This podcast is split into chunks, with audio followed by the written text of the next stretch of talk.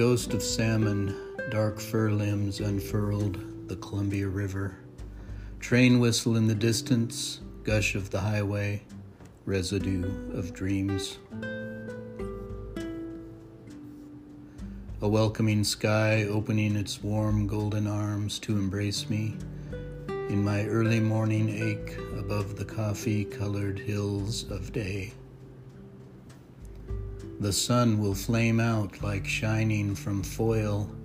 It gathers to a greatness from the freshness deep down things. Morning eastward springs, warm breast and bright wings. The walk from my house took me to Cliff Drive to stand at the edge of day. The hills like typesetter's ink, the sky a pink screed, the morning my soul. Clouds behind mountains, sunrise behind clouds. Remnants of yesterday's storm. Today begins by changing, hiding, revealing, from dark to golden. The trees like poets feeling the morning, the mountains like history. Surrendering to the day, the sky like music, slowly unfolding.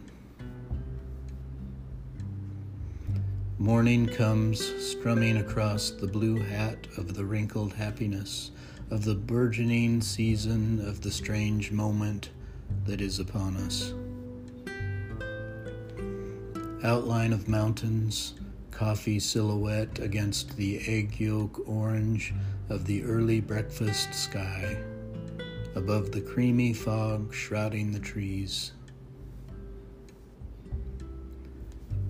The stripes of morning cross the hide of sky like a big cat in motion. On a distant savanna, stalking happiness across the mountains. Smoldering cinders above a bank of fog rendering the outline of Sacred Heart, Tetris-like, below a yellow video game sky. City of the wind, stirring up the waves on the Lake Michigan shore. Crimson-eyed sunrise burning across the expanse of watery wind.